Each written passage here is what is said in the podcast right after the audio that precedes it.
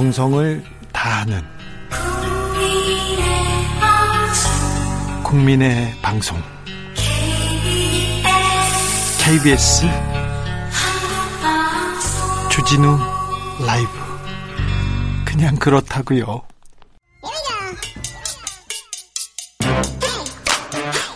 뉴스를 향한 진지한 고민 기자들의 수다 라이브 기자실을 찾은 오늘의 기자는 은지옥이요 시사인 김은지입니다 네 녹취록이 나왔어요 녹취록이 그런데 돈을 달라고 했다 어떻게 달라고 한다 그런 내용이 다 나왔는데 수사가 안 되네요 네 한국일보가 소위 정영학 녹취록 이라고 하는 것을 공개했는데요. 예? 정영학 회계사가 2019년부터 2020년 김만배 전 머니투데이 부국장과 나눈 대화입니다. 네. 이것에 대한 녹취록을 보도한 건데 50억 클럽이 정확하게 나왔고요. 내용 세부 내용도 다 담겨 있어요. 네, 2020년 3월 24일 차 녹취에 보면 화천대유에서 420억 원을 벌었고 이를 50억 원으로 나눠서 법조계 인사들에게 줘야 한다라는 김만배 전 부국장의 발언이 나옵니다. 네. 김만배 전 부국장이 이렇게 이야기하는데요. 최재경, 박영수, 곽상도, 김수남, 홍성근, 권순일. 그러면 얼마지? 이렇게 물었고요. 이에 대해서 정영학 회계사가 300. 예. 아마 그 뒤에는 억 원이라는 말이 생략돼 있지 않나라고 한국일보가 보도하고 있는데 이런 답을 했다고도 하고요. 뿐만 아니라 2020년 4월 4일치 녹취에는 김만배 전 부국장이 곽상도 당시 의원과 아들에 대해서 언급합니다. 곽상도 의원은 이 사건으로 의원직을 내려놓기도 했는데 이에 대해서 정영학 회계사가 형님도 골치 아프시겠습니다. 이렇게 말을 하자 김만배 전 부국장이 응 골치 아파 이렇게 답했다라는 내용인데요. 관련해서는 검찰 수사가 진행됐는데 구속영장 청구된 바가 있거든요. 네. 그런데 영장이 기각됐고요. 아직까지 기소 여부가 정해지진 않았습니다. 아니 곽상도 의원은 아들을 통해서 돈을 달라는 얘기를 정확하게 하고 있어요. 빨리 그, 그, 그래서 그것 때문에 골치 아프다는 내용도 나왔는데, 이렇게 로비에 대해서, 로비에 대해서 명확한 실체가 나오는 사건도 드물어요. 그런데도 구속이 안 되는 걸 보면 좀 신기합니다. 검찰 수사가 소극적이라는 비판, 이건 당연한 것 같습니다. 네, 그래서 제 식구 바둑이다. 이런 기사들이 계속 나오고 있습니다. 곽상도 전 의원은 그나마 수사를 한 거고요. 구체적인 동거래 사실은 아직 드러나지 않았지만 해당 녹취록에서 실명이 거론된 검찰 고위직 출신들이 있거든요. 최재경, 김수남이요. 네, 그 두 사람에 대해서는 아직까지 단 한 차례 조사가 이루어지지 않았다 이런 지적이 나오고 근데 있는데요. 50억 원을 주려고 실질적으로 내부에서 공모한 내용이지 않습니까? 네. 아무것도 안 했는데 그냥 친한 형이라고 50억 원 줍니까? 네, 그러, 그러다 보니까 수사가 필요한 상황인데 제대로 진척이 안 되고 있다 이런 비판이 있습니다. 네. 물론 수사 상황이라고 하는 게 공개되는 게 전부 다 아니기 때문에 좀 더 지켜봐야 되겠지만 지금으로 봤을 때는 소극적이다 이런 느낌을 줄 수밖에 없거든요. 네. 이에 대해서 검찰 쪽에서는 현재 수사를 하고 있고 제기된 여러 의혹에 대해서 법과 원칙에 따라 치우침 없이 계속 수사하겠다 이렇게 수사를 한 있습니다. 2000년 하려고 하는 건지 지금 며칠째인데 지금 이런 얘기가 나오고 있습니까? 뭐 무슨 치우침 같은 소리 하고 있어요. 네, 아유, 두 사람도 정말. 이런 입장을 내고 있는데요. 김순남 전 총장과 최재경 전 수석은 대장동 사업에 관여한 바 일치 없다. 따라서 금품을 받거나 약속한 사실도 전혀 없다 이렇게 이야기하고 있고요. 네. 녹취록 자체가 이제 문제가 있다라는 식의 주장을 하고 있는데 네. 그것이 검증 절차 없이 실명 보도하는 것도 심각한 법적 문제가 될 수 있다 이런 주장을 하고 있습니다. 네, 뭐 본인들이 억울한데 이름이 불려졌고 그랬으면 억울한 일이죠. 심각한 명예훼손 빨리 털어줘야 되는 상황이 아닌가 싶기도 한데 그러니까요. 의혹은 이미 나와 있거든요. 이 그런 이런 의혹이 있기 때문에 수사를 좀 열심히 해야 될 거 아닙니까? 검찰은 뭐 하고 있습니까? 정말. 답답합니다. 혹시 이 내용에 대해서 곽상도 전 의원이나 김만배 씨가 뭐라고 입장을 밝혔습니까? 네, 김만배 전 부국장 쪽에서는 계속해서 과장된 이야기다. 그러니까 이런 해당 내용 자체를 부인할 수는 없는 상황이다 보니까 자기 목소리니까요. 네, 녹취록이 그대로 있고 녹음이 되어 있어서 그 당시에 과장되게 이야기한 것인데 그게 좀 잘못 오해된 것 같다. 이런 취지의 주장을 하고 있고요. 예. 게다가 곽상도 전 의원 쪽에서도 법원에서도 녹취록의 문제점이 확인됐다면서 녹취록이 사실과 다르다는 점이 해명되고 있다. 이런 식의 주장을 펼치고 있습니다. 곽상도 전 의원이 수, 저기 다시 재소환됐죠? 이제 이제서야 방송이 나오고 나서야 방송이 나오고 이 녹취록이 녹취요? 나오고 예, 예. 나오고 나서야 참 아, 이 검찰의 직무유기에 대해서는 진짜 할 말이 많습니다. 좀 똑바로 좀 해주십시오. 국민을 대신해서 국민을 대신해서 이 의혹을 밝히는 사람들이 왜 그렇습니까? 뭐 하고 있습니까? 7355님께서 집에 도착했는데 주진우 라이브 듣느라 내리질 못하고 있습니까? 네. 귀, 가 방해 방송 주진우 라이브입니다. 감사합니다. 8720님, 대한민국 검찰 왜 이럴까요? 말로만 법과 원칙에 따라 수사한다고 하는데 국민 다 보고 있습니다. 그렇습니다. 국민의 눈높이에 전혀 따라오지 못하고 있습니다. 자, 다음번 뉴스는요? 네, 3프로 TV 대선 특집이 화제였었는데 네? 영상에 달린 댓글을 분석해 봤습니다. 댓글이요. 댓글에 뭐가 뭐가 좀 잡히던가요? 네, 이번 호 시사인 기사이기 때문에 자세한 내용은 시사인을 보시면 좋을 것 같은데요. 네. 그러니까 이 댓글을 보면 정책이 얼마나 핵심인지를 알 수 있습니다. 유권자들의 어떤 갈급이 무엇인지라는 것들을 볼 수 있는 중요한 데이터이자 자료라고 할 수 있는데 어떤 내용이 담겨 있습니까? 네, 해당 유권자 해당 그 영상들에 보면 이재명 편에 7만 개 넘게, 윤석열 편도 6만 9천 개 가까이, 심상정 편 4,200개, 안철수 편 3만 2천 개 이렇게 달려 있거든요. 댓글 많이 달렸네요. 네, 네 사람 조회수만 합치더라도 만 1263만 그러니까 유권자가 4,400만 명이라고 하는데요. 정말 많이 받습니다. 물론 중복되는 숫자가 있을 수는 있지만요. 네. 그래서 여기에 댓글을 분석하는 게 의미 있다 이런 생각이 들어서 이번에 좀 시도해 봤는데요. 모든 후보자의 중심 영역에는 정책이라는 단어가 있습니다. 그런데 정책이 중요하죠. 그런데 지금 네. 사람들이 관심을 안 가져서 그렇죠. 네, 그런데 사람들한테 분명히 관심이 있고 그 관심에 대한 니즈가 있다는 것들이 이번에 댓글로 드러난다는 게 핵심이라고 볼 수 있거든요. 그 기성 언론 그리고 기성 정치권만 사실 그 사실을 모르고 있었지 한 시간 반짜리 영상들을 보고 사람들이 정책에 대한 자기 소외들을 다 몇십만 개 댓글로 남긴다 이런 것들이 좀 의미가 있다고 볼 수 있는데 의미 있는 댓글 있습니까? 네 이제 그런데 이게 텍스트 분석이다 보니까 각 후보자들한테 정책이 어떤 의미를 가지는지 유권자 반응을 볼 수가 있는데요. 이재명, 심상정 그리고 안철수 후보한테는 정책이란 단어가 굉장히 긍정 단어로 분류가 됩니다. 네. 그에 반해서 윤석열 후보 관련해서 정책은 부정적인 의미로 분석이 되는데요. 아무래도 이번 3프로 TV 출연에 대한 그 반응들이 달랐기 때문에라고 보이는데 윤석열 후보는 보통 댓글의 어떤 텍스트 분석들을 보면 정책이란 단어가 준비, 차이, 극명 이렇게 가거든요. 정책 준비가 부족하고 다른 후보들과 비교했을 때 차이가 있다 이런 이야기로 들리는데요. 정책이 아무리 약 아무래도 약하니까 정책 부분에 대한 댓글이 좀덜 달리거나 좀 부정적으로 달렸겠네요. 네, 이재명 후보 같은 경우에는 뭐 일꾼 그리고 심상정 후보 같은 경우에는 응원 그리고 안철수 후보 같은 경우에는 전문 이런 식의 이야기가 있습니다. 그러니까 안철수 후보가 전문가 이미지를 갖는다고요? 실제로 3프로 TV에서 자신이 기업을 운영했던 경험을 이야기하면서 기업 CEO로 투자했던 이야기를 하기 때문에 네. 유권자들한테 그런 반응을 줬던 것으로 보이는데요. 네. 근데 윤석열 후보 입장에서는 아무래도 3프로 TV 출연 이후에 좀 마이너스이지 않냐 이런 내부 평가가 실제로 국민의힘에서도 나왔습니다. 네, 그래서 지금 토론 토론을 준비하고 있는데 그 이후에 인터뷰가 없습니다. 인터뷰가. 네, 김종인 위원장이 실제로 그렇게 지적을 했거든요. 준비가 네. 안돼 있어서 좋지 않은 여론이 형성됐다. 그리고 본인조차도 어딘지 모르고 나갔다 이런 말을 한 바가 있습니다. 네, 아무튼 뭐 가만히 연기만 하고 연기만 하면 된다 이런 얘기를 옆에서 하는 것조차 그거 정말 신뢰되는 얘기고 자기 후보를 깎아내리는 건데 그런 얘기를 했으니 네. 김종인 위원장이 그런 이야기를 한 바가 있죠. 예. 다음으로 만나볼 뉴스 가볼까요? 네, 우크라이나를 둘러싼 긴장감이 고조되고 있습니다. 지금 전 세계 뉴스가 여기에 집중하고 있습니다. 네, 우크라이나 주재 미국 대사관이 모든 비필수 인력과 가족의 철수를 허가해달라 이렇게 국무부에 요청했다라고 하는데요. 전쟁 발발이 지금 눈앞에 다가와 있는 건가요? 네, 그래서 미국 대사관이 러시아 침공 가능성에 대비한 무기 제공 사실을 트위터로 공개하기도 했습니다. 네. 그리고 옛 소련 공화국들이었으나 지금은 나토 회원국인 발트 3국이 있거든요. 네. 에스토니아, 라트비아, 리투아니아 이런 나라들인데 여기도 미국의 승인을 얻어서 우크라이나에 무기를 제공했다 이렇게 밝혔습니다. 아, 네. 러시아가 우크라이나를 침공하는 이유가 뭡니까? 침공하겠다는 표면적인 이유는 나토 가입하는 게 문제다. EU 가입하려고 하는 게 문제다. 친서방 행보를 하고 있다. 이런 이야기입니다. 네.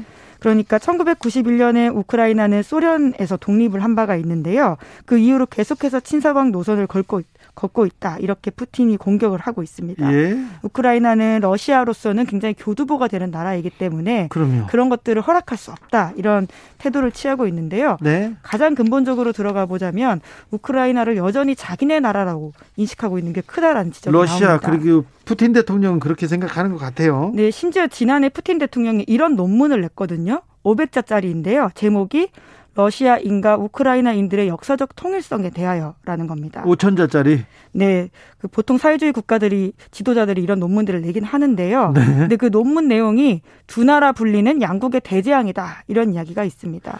그러니까 아. 우크라이나를 독립적인 국가로 인정하지 않는 태도를 공공연하게 드러내 왔던 거죠. 오래전부터 준비해온 전쟁일 수도 있네요. 네, 이제 그러다 보니까 우크라이나에서는 굉장히 반응이 좋지 않습니다. 그러니까 나토와 EU와 운명을 같이 하는 게 우크라이나 입장에서 좋다 이런 정서가 크다고 하거든요. 예. 실제로 우크라이나 국민들의 64%는 나토 가입 원한다라고 합니다. 그 전에도 좀 갈등이 있었지 않습니까? 크림반도에서. 네, 2014년에 강제 합병을 해서 사실 우크라이나 시민들 입장에서는 이게 곱게 보이지 않는 상황이지 않겠습니까? 네.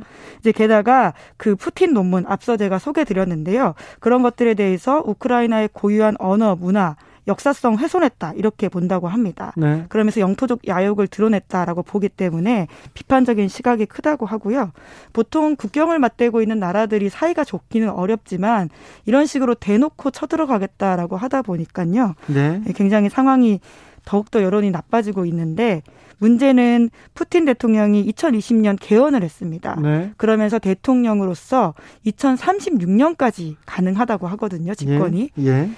그리고 푸틴의 가장 큰 목표가 옛 소련 회복이다라는 지점이 있기 때문에 우크라이나는 계속해서 이 좀 전운이 감도는 상황을 맞이해야 될 수도 있을 것으로 보입니다. 우크라이나는 또 친러와 친서방으로 갈려가지고 이렇게 또 싸우고 있고요. 아, 아무튼 전쟁은 전쟁은 가장 나쁜 평화보다 무조건 안 좋은 일인 것 같습니다. 당장 일반 시민들이 고통받는 가능성이 크고요. 그리고요, 예. 네, 전 세계도 영향을 받습니다. 더, 더 많은 피해가 나와서는 안 됩니다. 네. 우크라이나의 평화를 빌겠습니다. 기자들의 수다 시사인 김은지 기자와 함께 했습니다. 네, 감사합니다. 교통정보센터 다녀오겠습니다. 이현 씨.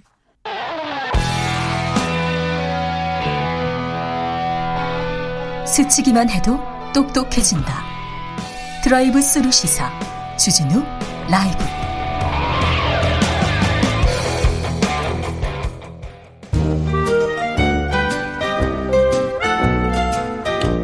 민생이 먼저다. 함께 잘 먹고 잘 사는 법 찾아보겠습니다. 민생과 통하였느냐? 생생민생 통. 안전하서나 민생생각 안진걸 민생경제연구소장 어서 오세요. 네 안녕하세요. 소장님 예. 오늘은 어디서 그렇게 바쁘셨습니까? 일단 제가 지난주에도 자동차세 1월달 안에 네. 통합이 내면 10% 할인받는다. 네. 그거 널리 홍보하고 있고요. 네. 실제로 많은 도움을 받았다는 연락이 많이 왔습니다. 네. 그다음에 어 그래서 잊지 말고 꼭 1월 안에 어, 통합 신청하셔서 어 통합 납부하십시오. 자동차세 네. 10% 할인됩니다. 그다음에 오늘 낮에 네. 지금 우리 택배 시제 대한통운 택배 기사님들 파업이 오늘로 28일째 단식 농성이 19일째입니다. 예. 어, 19일 너무 길어지고 있잖아요. 한 분은 아, 병원에 실려갔습니다. 네, 그래서 끝내야죠. 어, 택배 기사님들 주장이 이거잖아요. 사회적 합의로 3,500원이나 되는 초과윤이 생겼으면 공정하게 배분해라는 거예요. 네. 근데 CJ는 그게 아니라고 하니까 저희가 그러면 정부가 나서서 객관적으로 누구 주장이 맞는지 검증해 달라는 거예요. 이렇게 네. 어, 피켓도 지금 만들고 오늘 시민단체들이 1시에 참여인 데서 만나가지고 어 대규모 시민단체 기자회견 했습니다. 설 전에 이 문제 해결에 정부랑 여당이 적극 나서달라. 그래서 제가 방금 전에 택배 노조 위원장님하고 통화를 하고 왔습니다. 마침 민주당 을지로 의원이 있잖아요. 가불 문제라든지 이런 사회적 갈등 때, 노사 갈등 때 갭에서 그 훌륭하게 활동해주는 민주당 을지로 위원회가 적극 중재에 나서기로 했답니다. 네. 그래서 제발 설 전에 다 몰라도 단식은 풀 수 있도록 그러니까요. 밥은 그리고 먹어야죠. 다시 한번 시제그룹 이재현 회장님과 시제대한통운 임원진들께 호소드리는데 네. 요구 사항이 과도하면 못 받을 수 있잖아요. 네. 국민들도 그거 아니까 네. 만나서 제발 대화로 좀 설 전에 기분 우리 국민들 걱정하지 않도록 대화만 나서 주셔도 단식을 풀 것 같거든요. 네. 대화 나서도록 호소 좀 드리겠습니다. 정부가 손실보상 선지급하겠다 했는데 좀 잘 진행되고 있습니다. 아, 우리 소상공인들 사이 최대 화제죠. 네. 물론 여기에서 못 받는 분들의 지금 민원도 제가 주진우 아비에서 제 문자를 제 핸드폰 번호를 여러 번 공개했기 때문에 네. 연락이 많이 오고 있는데요. 일단 오늘 아침 기준으로요. 네. 벌써 10만 5천 명한테 500만 원씩 5,218억이 지급이 됐습니다. 아, 그래요? 이 손실보상 500만 원은 뭐냐면 이제 다들 헷갈려 하실 텐데 자, 작년 말에 갑자기 위드 코로나를 종료하고 방역 지원금을 주기로 했잖아요. 예. 320만 명에 100만 원. 예. 그러니까 별개입니다. 예. 그다음에 이번 추경 14조에 보면 그 320만 명에 300만 원을 추가로 지급한다고 되어 있잖아요.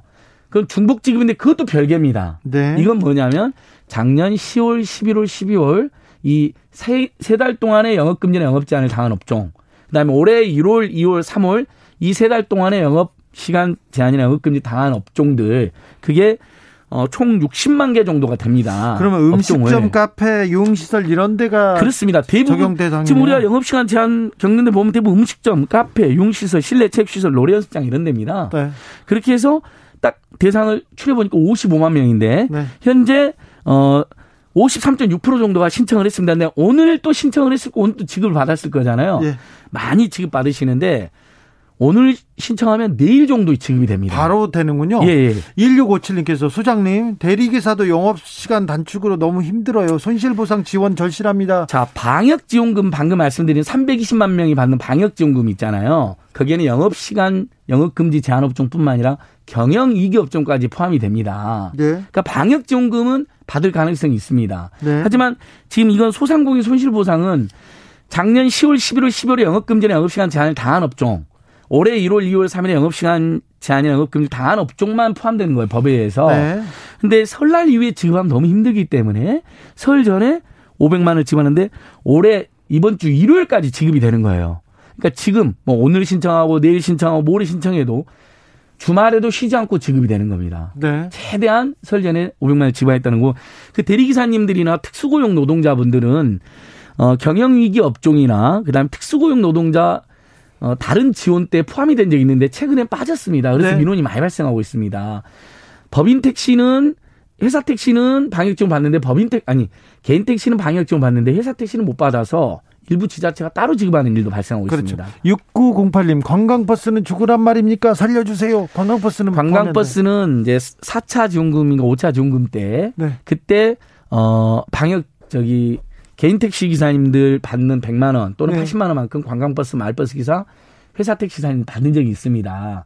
그 후로 이분들 영업금지나 영업시간 제한이 아니기 때문에 빠진 건데 자 그래서 이 추경 논의가 중요한 겁니다. 320만 명의 100, 100만 원 방역지원금 줬는데 거기에도 빠진 사람들 있잖아요. 네. 그까지 늘려서 추경해서 320만 명 인원도 늘리고 지금 홍남구청리가 밝힌 300만 원도 인원을 더 늘리자 차등하거나 이렇게 지금 이재명 후보가 촉구를 하고 있는 거죠. 여야가 근데 합의가 안 돼 있고 정부와도 합의가 안 돼 있습니다. 이 부분이 빨리 저는 논의가 된다 봅니다. 4433님께서 전문가님 지난번에 100만 원 받은 사람은 지원 대상이 되는지요? 자, 작년 말에 방역증금 100만 원 받았잖아요. 이득 코로나 코로나 네. 깨져 가지고 그분들은 이번에 추경에서 14조가 통과되면 물론 이제 여야가 지금 증액을 논의하고 있습니다. 그러면 2월 초 중순쯤에 추경안 통과되면 바로 지급할 예정인데요. 지난번 100만 원 받은 방역증 100만 원 받은 분들은 320만 명이니까 기본으로 300만 원을 받는 겁니다. 네. 근데 이재명 후보나 민주당의 주장이 만약에 야당도 동의하면 인원이 더 늘어납니다. 320만 명에서 뭐 400만 명도 될 수 있고 왜냐하면 경영 경영 위기 업종을 방금 말한 대리기사님들이나 회사 택시까지 확대할 수가 있잖아요. 그것은 아직 정해지지가 않았습니다. 아직 다만 작년 말에 320만 명 100만 원 받으신 분들은 네. 이번에 300만 원은 추가로 받는다. 그 중에서 영업 금지나 영업 손실 영업 시간 제한을 당한 분들은 손실 보상금을 중복해서 받는다. 아, 네. 그리고 500만 원을 선지급한다. 네. 그리고 이번 주 말 토요일 일요일까지 지급이 된다. 그리고 번호는 1533-3300이다.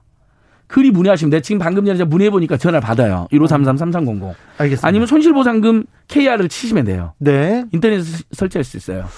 신청할 수 있습니다. 8458님께서 영업시간 줄이면요. 해당 안 되는 매장들도 손님 없어서 똑같이 힘듭니다. 얘기해 주셨고요. 김진홍님은 특고직도 좀 주세요. 힘들어요. 얘기합니다. 박정호님 주유소입니다. 화물차가 안 들어 힘들어 죽겠어요.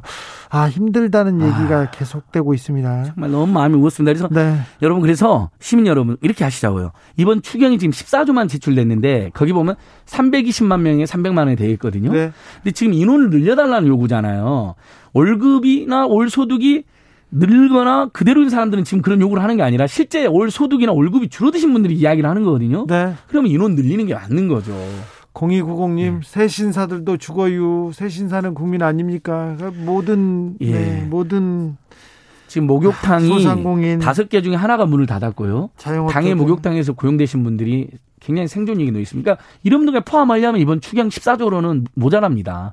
한 2, 30조 좀 늘려서 실질적으로 경영 위기를 겪은 분들, 소득 감소를 겪은 분들을 다 지원했으면 좋겠습니다. 7382님께서 내가 대상자가 되는지를 모르는 분이 있습니다. 모르면 못 받습니까? 아니면 문자로 알려줍니까? 자, 이 손실보상 방금 말한 거 있잖아요. 500만 원 선 지급 받는 거 네. 문자로 알려줍니다. 다만 내가 대상인 것 같은데 안 오지 내가 영업시간 제한 영업금지를 당한 적이 있는데 그리고 시설 시설 제한이나 인원 제한 당하신 분들 있잖아요. 그러면 1533-3300으로 연락하시면 됩니다. 네. 1533-3300 또는 손실보상금 KR. 네. 조혜숙님께서 저희 동네 대한통운 기사님 바뀌셨더라고요. 파업에 동참 중이신 건지 아닌지 다른 일 있으신 건 아닌지 걱정됩니다. 중랑구 신내일동 대한통운 기사님 잘 지내고 계시죠? 아. 이렇게 따뜻한 마음 전합니다. 정말 고마운 마음입니다. 빨리 네. CJ 대한통운에 제발 대화에 나서서 네. 빨리 현장으로 복귀할 수 있도록 도와주십시오. 읍소드립니다. 예. 개인 창업을 했는데 생존 기간이 정말 얼마 안 된다고요? 예, 이건 통계청 사무관님들 또 통계개발원 사무관님들이 직접 조사를 해본 거예요. 예. 굉장히 의미 있는 조사가 나왔는데 그 개인 창업 사업체의 생존 기간의 중위수라는 게 있어요. 네. 그러니까 우리가 중위소득도 보면 최고소득과 최저소득 한 중간을 의미하잖아요. 평균소득 말고 똑같이 생존 기간, 그러니까 자영업을 창업했는데 생존 기간 일렬로 세웠을 때 정중앙이치한 값인데 2.6년에 불과하다는 게 확인된 겁니다. 예. 그러니까 우리가 식당 다섯 개 중에 네 개가 5년 지나면 없어진다는 유명한 통계가 있었잖아요. 네. 비슷한 거죠. 네. 근데 더 심각한 건 35세 미만들이 만약에 창업을 하잖아요. 젊은 층 창업. 예, 그러면 2.3년으로 줄어드는 거예요. 아이고. 그러니까 35세 미만의 2030들이 폐기로 이렇게 창업을 했는데 3년 버티기 어렵군요. 예, 2. 평균 말고 딱 중간이 2.3년밖에 되질 않는 거예요. 네. 그 이유는 아무래도 좀 진출을 어, 비교적 쉽게 했기 때문이라는 생각이 들어요. 그래서 이 부분은 저는 창업에서 주의가 필요하다. 자영업 창업에서. 그다음에 창업을 마음 먹었을 때 우리가 사업자 등록도 받고 그러잖아요. 네. 그럴 때 창업을 좀 숙려할 수 있는 행정기관의 어, 권고나 어, 정책 지도가 있어야 될 것 같고요. 그다음에 창업을 준비하는 분들에 대한 교육을 좀 무상으로 의무적으로 무상으로 좀 해줘서 공공이 좀 생각해 볼 수 있도록 하는 그런 제도가 필요하지 않나. 네. 근데 어 연령별로는 아까 말한 것처럼 35세 미만이 2.3년이고요. 그나마 중년층, 노년층은 2.9년, 장년층은 3.1년. 50에서 64세 창업 어 사업체 생존이 3.1 가장 기는데 이 50, 64세가 아무래도 가장 경험도 많고 주변의 상황도 잘 파악하고 또 약간의 지혜도 쌓이면서 창업 생존이 가장 긴 게 아닌가 이렇게 생각됩니다. 예. 네, 소장님 명절 이제 한 주 앞두고 있습니다. 명절 앞에는 또 하실 말씀이 좀 많죠. 예, 뭐 정말 저기 택배나 상품권으로 혹시 소비자 피해가 발생하면 안 되기 때문에 네. 명절 앞도 그런 선물을 많이 주고 받잖아요. 그 소비자원 공정거래위원회가 있고 공정을 사는 한국 소비자를 보호하는 한국 소비자원 있잖아요. 거기서 지난 3년간 설 연을 전후해서 보니까 1, 2월 달에 소비자원에 접수된 택배하고 상품권 피해 구제 신청이 각각 145건과 186원으로 전체 기간 대비해서 20% 안팎입니다. 네, 그러니까 맞네요. 많이 올라가는 거죠. 다른 네. 달에 비해서 1, 2월 달에. 네. 근데 택배는 아무래도 뭐 파손됐거나 분실됐거나 지연되는 경우에 대한 피해가 많습니다. 그래서 어 그 알려 소비자원에서 알려주는 게 일단 충분한 시간을 두고 배송을 의뢰해야 된다 일 보내는 사람 있잖아요. 보내는 사람들이 그냥 보내놓고 받는 사람한테 안 알려주는 경우가 많습니다. 그리고 택배 회사에서만 연락이 오니까 그걸 또 문자로 오니까 신경을 못 써버리는 경우도 있어요. 받는 분도 그래서 보내는 사람이 받는 분에게 가급적이면 택배 발송 사실과 송장 번호를 미리 알려주는 게 굉장히 큰 도움이 된다. 그리고 배송 장소, 부재시 배송 장소를 택배사업자랑 협의할 수 있도록. 그러니까 택배사업자한테 받는 분이랑 반드시 협의하라고 이야기를 해라는 거죠. 네. 요 부분이 있었고 상품권은 굉장히 간단한데요. 유효기간이 상품권 유효기간이 있거든요. 네. 근데 그 유효기간이 지나면 90%를 할부를 받을 수 있는데 그걸 모르고 못 받는 분도 꽤 있다는 겁니다. 어, 네네 예. 모르죠. 예. 근데 온라인 상품권 우리한테 와보면 유효기간 지나면 실제 10% 떼고 90%를 주거든요. 네. 그러니까 반드시 돌려받아라는 건데 다만 10%가 너무 크다는 지적도 많습니다. 예, 예. 만 원짜리 무슨 커피 상품 받았는데 천 원 떼고 9천 원만 주더라고요. 이거 네. 문제가 있는 것 같고 다만 그 100%그 10%를 떼기 싫으면 유효기간 연장이 가능하거든요. 네. 전화로 할 수도 있고 카톡으로도 연장할 수도 있고 할 수 있으니까 갑자기 유효기간 연장을 해라는 겁니다. 네. 그 소비자원에서 이 두 가지 피해가 많으니까 택배와 상품권 관련해서 그 두 가지에 대한 주의를 어, 시민들에게 알려주신 겁니다. 사사공사님께서 법인 택시는 준다는 거요, 안 준다는 거요. 법인 택시 기사님들 많이 들으시는데 궁금합니다. 예, 예. 그래서 방역 지원금 320만 명에 100만 원 주는 게 네. 개인 택시는 포함이 되는데 회사 택시가 빠져서 문제가 됐습니다. 그래서, 그래서 지자체에서 그, 그, 부분에 대해서 일부 지자체는 그러니까 그럼 우리가 주겠다. 저번에 재난지원금 정부가 88%만 주니까 나머지 네. 12%에 대해서 지자체에서. 일부 지자체가 많이 지급을 했잖아요. 예. 경기도를 포함해서 그것처럼 일부 지자체는 법인 택시 기사님들에게도 회사 택시죠 그러니까 쉽게 말해서 지급을 했는데 문제는 안 한 지자체가 더 많다는 겁니다. 그렇죠. 네. 그래서 지금 문자가 많이 올 텐데 그래서 회사 택시 기사님들에게 제가 말씀드린 게 여론에 그 여론을 굉장히 많이 타시는 분들이니까 만드신 네. 분들이니까 이번 추경안에서 320만 명에 300만 원 이번 300만 원이거든요 금액이 네. 이거 못 받으면 타격이 더 크시잖아요. 그 320만 명한테는 100만 명 100만 원씩 줬잖아요. 그러니까 주고 이번 추경안에서 320만 명한테 300만 원을 또 주는 거로 추경안이 잡힌 겁니다. 너무 네. 힘들기 때문에 근데 저번에 320만 명에서 제대신 분들이 지금 문제가 되는 거예요. 예. 저번에 100만 원대는 참았다더라. 이번 300만 원 너무 크잖아요. 네. 꼭 필요한 돈이거든요. 그래서 인원을 늘리자라고 지금부터 저희들이 캠페인 해야 됩니다. 알겠습니다. 여야 후보들을 요구하자고요. 예. 사... 여야 후보들이 만나서 빨리 이런 걸 논의를 합의를 해달라는 겁니다. 인원을 좀 더 늘리고 금액을 효과적으로 좀 더 쓰고 금액도 좀 더 늘리고. 네, 422님께서 소장님 물가가 너무 올랐어요. 오늘 호박 한 개 3,500원에 샀어요. 정말 죄송합니다. 딸기가 만 원, 뭐 2만 원 하니까 빨리 자동차세 10% 할인 받아서 그것도 활용 받으시고요. 그 다음에 지금 잘 보시면 농수산물 어, 할인 쿠폰을 정부가 지금 발행해 줍니다. 마트에 가보면 알려주거든요. 그거 하면 뭐 3,000원, 4,000원 할인되는 음식, 그 식품들이 있어요. 농수, 축산물. 각종 그걸 좀 이용해서 좀 할인을 할인 혜택을 받았으면 좋겠습니다. 감사합니다. 생생민생 통 안진걸 소장이었습니다. 아이고 마음이 무겁습니다. 더 발로 열심히 뛰어야겠습니다. 고맙습니다. 감사합니다. 오늘도 수고하고 지친 자들이여 여기로 오라. 이곳은 주기자의 시사 맛집 주토피아 주진우 라이브.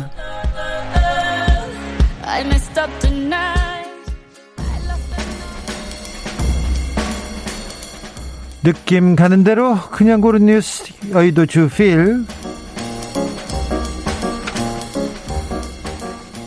디즈니 직원 저임금 비판한 다큐를 제작한 디즈니 창업주 손녀의 강단 경향신문 기사입니다. 월트 디즈니 아시죠? 디즈니의 창업주 손녀가 디즈니 저임금을 비판하는 다큐멘터리 영화를 만들었습니다. 최저임금 수준의 시간당 15달러 받는 직원들 캘리포니아에서 생활비 너무 올라가서 정상적인 생활하기 힘들다 이렇게 주장하고 있습니다.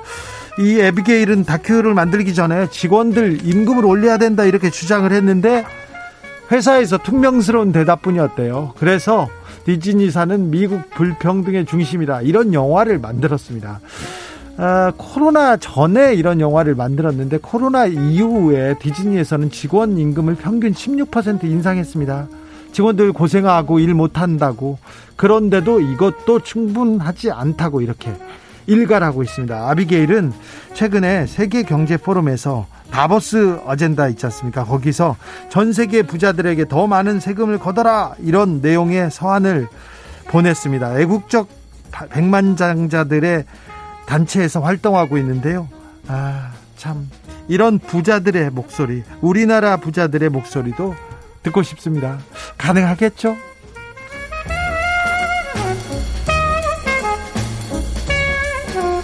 먹이 준 은인 찾아 600km 걸어온 북극곰 형제 MBC 기사인데요.